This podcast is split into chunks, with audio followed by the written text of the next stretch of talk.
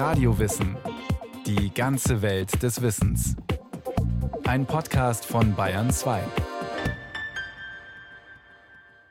Radio Wissen. Heute geht's um Bakterien. Sie sind sehr klein und doch zu großem fähig. Bakterien sind die Ureinwohner der Erde und sie halten auch heute noch alles am Laufen. Bakterien können allerdings auch gefährlich werden für die menschliche Gesundheit, vor allem wenn sie sich hinter einer selbstgebauten Festung verschanzen.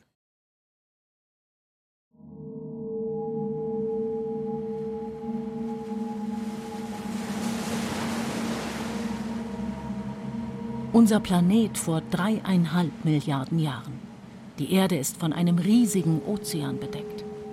Mehrere Zehntausend Jahre lang hatte es geregnet. Die Regenmassen haben den Urozean gespeist.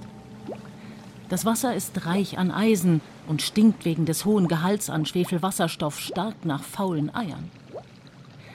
Alles in allem ist die Erde ein höchst ungemütlicher Ort. Aber es gibt bereits Leben, und zwar in Form von Bakterien. Nach allem, was man heute weiß, waren sie die ersten Lebewesen auf der Erde. Mit höchster Wahrscheinlichkeit ja. Sagt der Geochemiker Christian Hallmann, Professor an der Universität Potsdam und am Deutschen Geoforschungszentrum. Er forscht im Bereich der evolutionären Geobiologie. Vereinfacht kann man eigentlich sagen, dass wir in sehr altem Gestein nach den chemischen Überresten früheren Lebens suchen, um so Rückschlüsse auf die frühe Evolution ziehen zu können. Solche Überreste hat man zum Beispiel im Nordwesten Australiens gefunden, in Form von sogenannten Stromatolithen. Diese Stromatolithen sind im Grunde geschichtete Hügelstrukturen im Sedimentgestein, die sich nicht ohne biologische Aktivität erklären lassen. Deshalb gehen Forscherinnen und Forscher davon aus, dass Bakterien schon vor dreieinhalb Milliarden Jahren einen klebrigen Untergrund erzeugt haben, einen sogenannten Biofilm. Der entsteht, wenn sich mehrere Bakterien gemeinsam in einen schleimigen Film einbetten. Auf diesem Biofilm sind nach und nach Sand und Staub hängen geblieben. Mit der Zeit ist ein geschichteter Stein, ein Stromatolith, entstanden. So haben Bakterien die frühe Erde bereits geformt und verändert. Und das, obwohl sie selbst mikroskopisch klein sind. Also ohne jetzt ins Detail zu gehen, kann man eigentlich sagen, dass die Bakterien oder die Mikroben ein unglaublich wichtiger Player im Hintergrund sind, die nicht direkt sichtbar sind oder auffallen, aber die unser Erdsystem nach und nach modifiziert haben, bis hin zu dem System, das wir heute kennen. Cyanobakterien beispielsweise haben vor gut zwei Milliarden Jahren erstmals angefangen, Sauerstoff zu produzieren.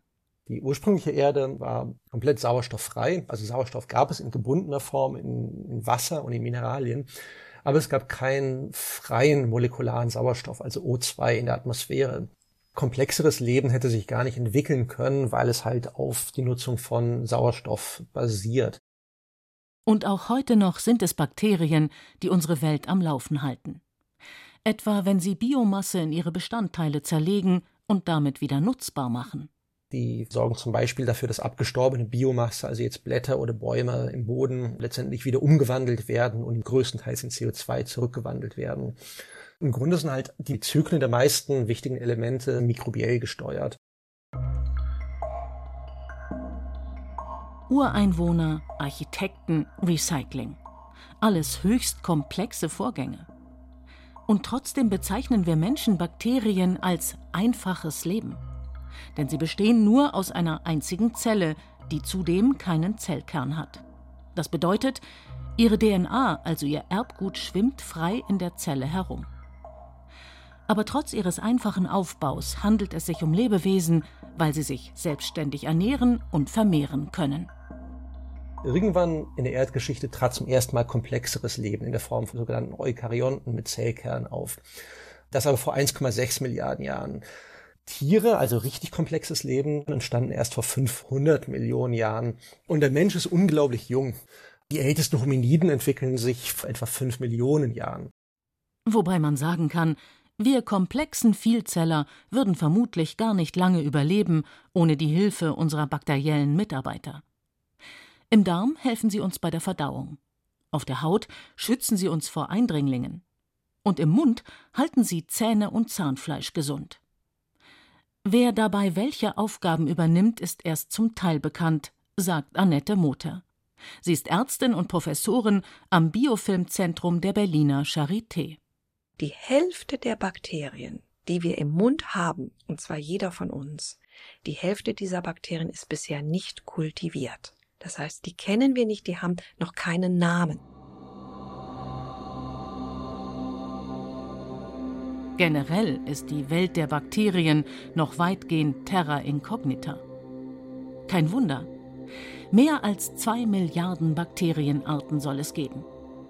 Vermutlich sind 99 Prozent davon noch unentdeckt.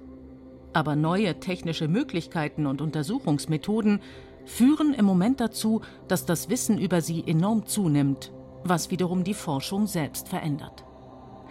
So beginnen Wissenschaftlerinnen und Wissenschaftler zum Beispiel zu verstehen, warum manche Infektionen chronisch werden und andere nicht.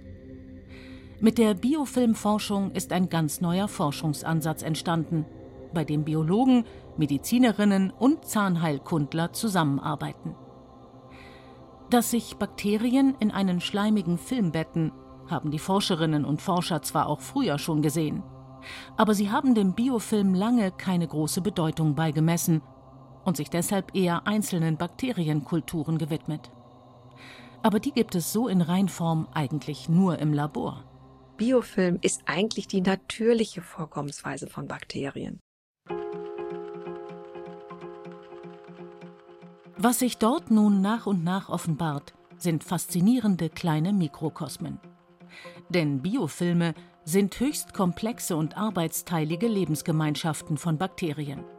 Sehr zahlreiche Lebensgemeinschaften wohlgemerkt. Das können Tausende, Millionen oder sogar Milliarden sein, sagt die Mikrobiologin Regine Henge. Sie ist Professorin an der Humboldt-Universität Berlin. Und was das zum Biofilm macht, ist die Tatsache, dass diese Bakterien sich alle zusammenkleben, sozusagen, indem sie eine extrazelluläre Matrix bilden. Die wird von den Bakterien selbst gemacht und die hält also die Bakterien als Community sozusagen zusammen. Das heißt, es verhält sich dann wie ein Gewebe. Ist also der vielzellige Zustand sozusagen von Bakterien. Die Matrix ist das, was wir bei großen Biofilmen als schleimig wahrnehmen. Zum Beispiel, naja, an unseren Waschbecken, wenn wir sie nicht ständig putzen, dann gibt es so einen kleinen Schleimfilm und das ist tatsächlich dann ein Biofilm. Und der bildet sich ja auch relativ schnell, also es dauert nur ein paar Stunden, dann haben sie das nach dem Putzen wieder an der Oberfläche. Die meisten Bakterien-Communities nehmen wir allerdings gar nicht wahr, weil sie eben so klein sind. Auf unserer Haut etwa ist ein Biofilm, auf Seen oder auf dem Boden. Besonders gerne mögen Bakterien Oberflächen, die immer mal wieder nass werden, also etwa Steine am Ufer, Küchenspülen, Duschvorhänge oder Schiffsrümpfe. Da werden Biofilme dann so groß, dass wir sie sehen können. Die schleimige Matrix, in die die Bakterien sich einbetten, schützt sie zum Beispiel vor Fressfeinden. Bakterien leben ja nicht alleine auf der Welt, also nur eine Spezies, sondern in der Natur geht es drunter und drüber. Und da gibt es natürlich auch räuberische Bakterien, da gibt es Pilze, da gibt es Amöben, also allerhand Mikroorganismen, die mit Vorliebe Bakterien fressen. Die Matrix ist wie eine Festung oder ein Schutzwall. Forscherinnen und Forscher vergleichen Biofilme gerne mit Städten. Denn es gibt tatsächlich einige Parallelen. Da wäre zunächst einmal das Baumaterial, das man braucht, um so eine Stadt zu bauen. Auf Mikroebene sind das Zellulose und amyloide Fasern. Und die beiden Typen von Baumaterial, die kann man sehr gut vergleichen mit Stahlbeton. Beides sind faserartige Materialien, die der schleimigen Matrix auf der einen Seite Stabilität, andererseits aber auch Beweglichkeit verleihen. Und die beiden zusammen bilden ein Verbundmaterial das dann extrem stark ist, die Zellen am Platz hält, wo sie hingehören sozusagen, und gleichzeitig eben elastisch ist. Also das Baumaterial analog zu dem, wie wir unsere Häuser oder Wolkenkratzer bauen. Wobei die Wolkenkratzer in der Bakterien-Mikrostadt tatsächlich ganz schön groß werden können. Im Labor nutzen Forscherinnen und Forscher meist E. coli, also gewöhnliche Darmbakterien. Wir lassen die auf Agarplatten wachsen und da sind die natürlich gut ernährt. Das heißt, die wachsen dann wirklich zu sehr großen Gebilden heran. Und wenn diese Biofilme wachsen, dann fangen sie an, sich so aufzufalten. Letztendlich sind es tatsächlich Wolkenkratzer. Bis zu fünf Millimeter hoch können diese Erhöhungen im Biofilm werden. Hundertmal höher als die Grundfläche. Die Bakterien haben also einiges zu tun. Aber ähnlich wie auf unseren Baustellen wird nicht die ganze Zeit gearbeitet. Manche Bakterien machen Pause, vor allem wenn sie gerade hungrig sind, sprich nicht viel Energie haben. Sie gehen dann in die sogenannte stationäre Phase, eine Art Ruhemodus. Das heißt, je nachdem, wie viel Nährstoffe Sie an welcher Stelle im Biofilm zur Verfügung haben, machen die einen Matrix, andere machen es nicht und so weiter. Also es gibt eine ganz komplexe Organisation und damit auch eine Arbeitsteilung. Und ähnlich wie bei uns Menschen, um sinnvoll zusammenzuarbeiten, müssen sich die Bakterien absprechen. Ja, die koordinieren ihre Aktivitäten und sie unterhalten sich chemisch, das heißt durch Austausch von Molekülen. Und es gibt tatsächlich bestimmte Moleküle, die dienen der Kommunikation und Bakterien produzieren diese Moleküle, geben sie nach außen ab und geben damit Signale an ihre Nachbarn sozusagen. Um solche Signale wahrzunehmen, scannen Bakterien ihre Umgebung permanent. Dafür haben sie ganz viele Sensoren an ihrer Zelloberfläche. Sie lauschen ständig, was ihre Nachbarn so von sich geben. Auf diese Weise entscheiden Bakterien gewissermaßen auch gemeinsam, welches Verhalten gerade Sinn macht. Zum Beispiel, ob man sich für einen Biofilm zusammentun sollte oder ob in der Stadt kein Platz mehr für Neuankömmlinge ist. Wenn ich einen Biofilm habe, wo das Nährstoffangebot runtergeht, Hunger, das führt dann zum Auswurf von Botenstoffen, Alarm. Und wenn mehrere Bakterien zusammensitzen und alle schmeißen diesen Botenstoff raus, dann kommt die Konzentration von diesem Botenstoff über eine bestimmte Schwelle, die dem nächsten Bakterium sagt, Achtung, hier fehlt uns das Futter. Bitte pack wieder deine Flagellen aus, also die Motoren, löst dich von dem Biofilm, schwimm weiter und such woanders. Die Fähigkeit der Bakterien zu erfassen, wie viele und welche anderen Bakterien in der Nähe sind, nennt man Quorum Sensing, eine Form der chemischen Kommunikation. Auf diese Weise können sie beim Menschen auch eine Infektion auslösen. Zum Beispiel E. coli-Bakterien in der Harnblase. Sie müssen allerdings in ausreichender Menge vorhanden sein. Solange nur wenige da sind, passiert nichts dann macht es für ein einzelnes Bakterium keinen Sinn, ein Toxin zu produzieren, also um jetzt die Wirtszellen anzugreifen, weil das wäre viel zu wenig. Das Bakterium würde das abgeben, das würde sich verdünnen und hätte keine Auswirkung. Wenn aber viele Bakterien auf einem Haufen zusammen sind und diese Toxinproduktion koordinieren, dann produzieren sie zusammen so viel Toxin, dass das tatsächlich ausreicht, um diese Wirtszellen richtig anzugreifen. Oft geht es bei der Koordinierung in der Biofilmstadt aber gerade darum, dass nicht alle Bakterien dasselbe machen, sondern jeder Bewohner bestimmte Aufgaben übernimmt. Es gibt verschiedene ökologische Nischen. Das heißt, der eine ist spezialisiert auf das eine Handwerk, der andere ist spezialisiert auf die Kanalisation, der dritte sorgt für die Ernährung. Und das ist tatsächlich wie in einer Stadt, dass immer neue Nischen besetzt werden. Auch weil, trotz aller Gemeinsamkeiten, die verschiedenen Bakterienarten unterschiedliche Fähigkeiten, aber auch abweichende Ansprüche an ihre Umwelt haben weil der eine zum Beispiel mehr Sauerstoff verträgt als der andere. Der kann also den Sauerstoff verbrauchen, sodass die Anaerobia in diesem Biofilm besser überleben. Der eine kann diesen Zucker verstoffwechseln, der andere kann nur die Stoffwechselprodukte von dem Zucker verstoffwechseln. Das heißt, die leben miteinander und voneinander. Und wie bei uns Menschen auch, mögen manche Bakterienarten sich sehr gerne, während andere sich eher aus dem Weg gehen. Und da sehen wir auch, dass die zusammen kuscheln, ja. Also da gibt es dann Nährstoffe, die mögen nur ganz bestimmte Bakterien. Also es gibt auch verschiedene Vorlieben und auch Aversionen. Es gibt durchaus auch Bakterien, die sich nicht mischen, ja, die also offensichtlich um denselben Nährstoff konkurrieren und sich bekämpfen. Also das ist wirklich wie im Leben. Aber nicht nur verschiedene Bakterienarten leben im Biofilm zusammen. Auch andere Mikroben, wie Viren, Phagen oder Pilze, nisten sich gerne ein. Sie sind quasi die Untermieter der Bakterien. Manche sind hochwillkommen, andere eher nicht. Na, es gibt da das ganze Spektrum, also von räuberischen Eindringlingen bis hin zu Symbiosen. Pilze zum Beispiel, äh, die können durchaus in Biofilme einwachsen. Genauso können Viren, Bakterioviren eindringen in Biofilme und können da also Bakterien killen. Aber auf der anderen Seite, im Laufe der Evolution passen sich solche Kombatanten sozusagen aneinander an, werden dann zu sogenannten Kommensalen. Das heißt, sie tolerieren sich gegenseitig, sie bringen sich nicht mehr um bis hin dazu, dass sie sich auch anfangen, gegenseitig zu nützen. Ja, und dann kommt man bereits in den Bereich einer Symbiose. Manche dieser Symbiosen kann man sogar mit bloßem Auge sehen. In trockenen Gegenden, in Wüsten, auf den Felsen findet man manchmal so, so schwarze oder dunkelgraue Schlieren. Und das sind Biofilme. Und zwar komplexe Biofilme, die aus Cyanobakterien bestehen und aus diesem schwarzen Pilz. Also es ist eine echte Symbiose dann zwischen zwei Arten wobei der Pilz den Schutz liefert mit seinem Melanin, mit dem schwarzen Farbstoff, und die Cyanobakterien machen Photosynthese und liefern die Nahrung. In der Gemeinschaft können sich Biofilme perfekt an ihre Umgebung anpassen und erstaunlich widerstandsfähig werden. Gut für die Bakterien, aber leider manchmal schlecht für den Menschen.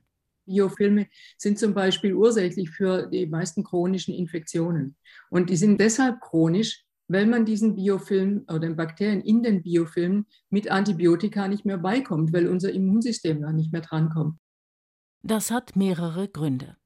Zum einen bietet die schleimige Matrix, die die Bakterien als Festung um sich herum bauen, einen gewissen Schutz vor antibakteriellen Substanzen. Hat ein Antibiotikum es geschafft, diese Hürde zu nehmen, kann es oft trotzdem nicht alle Bakterien abtöten. Sogenannte Persisterzellen überleben häufig. Das ist eine kleine Minderheit von Zellen, die gehen ganz in den dormanten Zustand. Das heißt, die schotten sich quasi völlig ab, die hören komplett auf zu wachsen, stellen auch ihren Stoffwechsel mehr oder weniger ein. Das heißt, die werden dann einfach extrem resistent. Und die sind zum Beispiel dafür verantwortlich, dass bei chronischen Infektionen, wenn man die mit Antibiotika behandelt, dass es dann oft aussieht, als wäre diese Infektion zunächst mal beseitigt. Aber nach einer gewissen Zeit geht es einfach wieder los, weil nämlich ein paar solche Persisterzellen diese Antibiotika-Behandlung, selbst wenn sie längerfristig dauert, überlebt haben. Ein echtes Problem für die Betroffenen.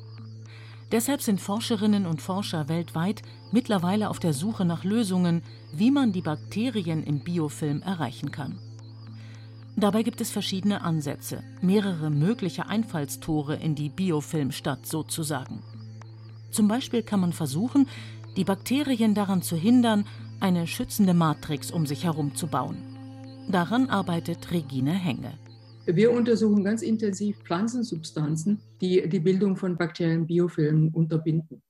Und es sind sehr oft bekannte sekundäre Pflanzenstoffe, also solche Dinge wie Katechine oder Flavonoide, sind bekannt als Antioxidantien. Aber wir haben in letzter Zeit zum Beispiel festgestellt, dass bestimmte Flavonoide tatsächlich auch die Bildung von dieser extrazellulären Matrix bei vielen Bakterien verhindern können. Ohne die schützende Hülle sind die Bakterien wehrlos und können leicht zerstört werden. Deshalb ist die Idee, dass man also Antibiofilmsubstanzen zusammen mit Antibiotika gibt, dass die synergistisch wirken, also zusammenwirken sozusagen. Bei einigen Infektionen ist womöglich dann auch gar kein Antibiotikum mehr nötig. Wenn Biofilme gar nicht erst gebildet werden, dann kommt unser Immunsystem natürlich leichter dran, was dann bei manchen Infektionen möglicherweise ausreicht. Künftig soll es auch möglich sein, jedem Patienten eine individuelle Therapie zu empfehlen. Daran arbeitet Annette Motor. Ihr Labor an der Charité analysiert routinemäßig Bakterienproben von Patienten. Das können Abstriche von eitrigen Mandeln sein oder auch von Prothesen wie künstlichen Gelenken, Herzklappen oder Zahnimplantaten. Bei solchen Prothesen gibt es immer wieder Probleme mit hartnäckigen Biofilmen. Diese unbelebten Oberflächen sind immer ein Risiko, sind sehr nette Andockstellen für Bakterien. Und die sind sehr schwer zu behandeln. Statt dem Patienten auf Verdacht Antibiotika zu verabreichen, wäre es besser vorab zu klären, ob ein Antibiotikum überhaupt wirken kann. Denn es macht einen großen Unterschied, ob planktonische, also alleinlebende Bakterien die Ursache der Infektion sind oder ob ein Biofilm die Entzündung hervorruft. Wir wollen dem Arzt nicht nur sagen, wer sitzt da, welches Antibiotikum wäre günstig, sondern wir wollen ihm auch sagen, sind es nur planktonische Bakterien? Kommen sie damit in den Antibiotika zurecht? Oder haben wir einen aktiven, reifen Biofilm, dann bitte sechs Wochen hochdosiert eine Antibiotika-Kombination, die auch ein Antibiotikum einschließt, von dem wir denken, dass es besser gegen Biofilme wirkt. Und das ist das, wo wir hinwollen.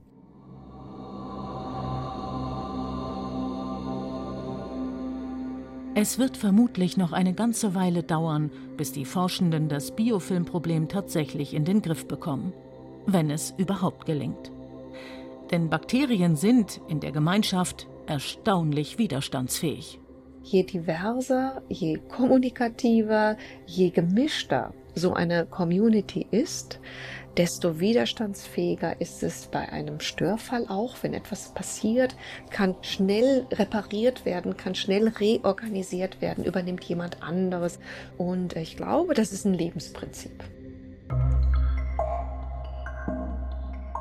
Ein Lebensprinzip, das sich seit dreieinhalb Milliarden Jahren auf unserem Planeten bewährt.